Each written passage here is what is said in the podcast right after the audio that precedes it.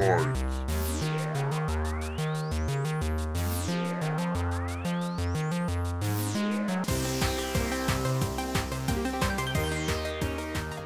pense qu'il les aggrave. Je pense que lorsqu'on applique des politiques néolibérales, eh on observe toujours systématiquement euh, une hausse euh, du taux de pauvreté, une hausse du taux de chômage. Vous me direz, le Chili, c'est pas pareil. Oui, sauf qu'on compare euh, une politique néolibérale de Piñera, par exemple, à celle de Pinochet, qui était néolibérale aussi. Est-ce qu'il cause des crises? Les causes, je pense, des crises sont structurelles hein, en Amérique latine parce que ce sont des pays qui sont soumis en général à la, malédiction des ressources naturelles, c'est-à-dire que plus on est doté en ressources naturelles et moins on a des possibilités de se développer. Donc euh, l'Amérique latine, chaque pays est piégé dans des logiques qui, les dépassent en réalité. Non, pas du tout, parce qu'on voit de toute façon qu'il y a des pays qui sortent de, des régimes plutôt très interventionnistes. Et de toute façon, les réformes, disons, néolibérales qui ont été euh, appliquées en Amérique latine, elles ont été appliquées de façon complètement réglementée. Donc en réalité, c'est ce que nous avons, c'est plutôt du capitalisme des connivences et non du vrai libéralisme, d'ouverture de marché, de la libre concurrence. Si c'est du point de vue économique, euh, je vais vous dire, l'Amérique latine est déjà proche des États-Unis.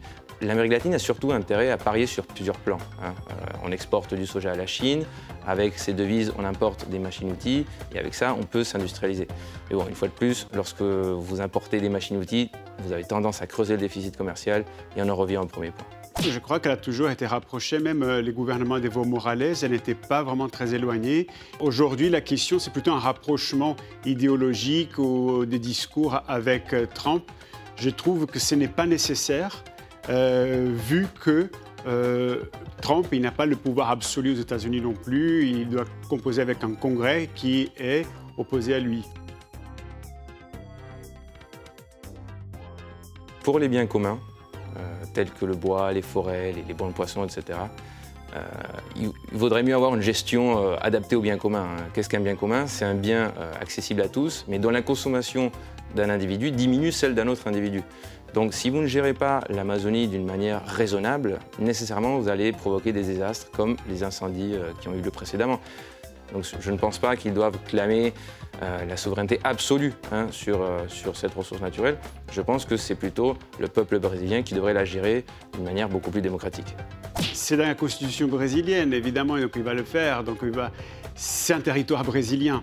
L'intention, c'est plutôt de détourner l'attention des gens, surtout au Brésil, donc domestiquement. On va parler des souverainetés et pour faire oublier qu'il y a toujours un problème en ce qui concerne la gestion de l'Amazonie. Ça reste quand même des économies de marché. Hein.